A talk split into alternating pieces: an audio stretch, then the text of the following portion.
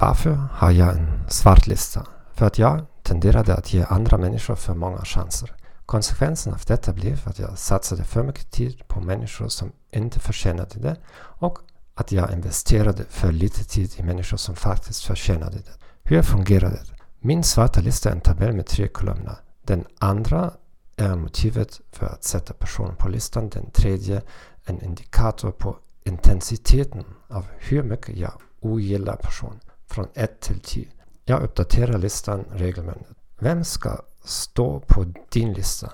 Varje person som regelbundet överskrider dina gränser. I mitt fall betyder det inte nödvändigtvis att jag inte längre träffar de personerna. Det betyder bara att jag har en brandvägg som blockerar mig från att ge dem konfidentiell information om mig och mina känslor.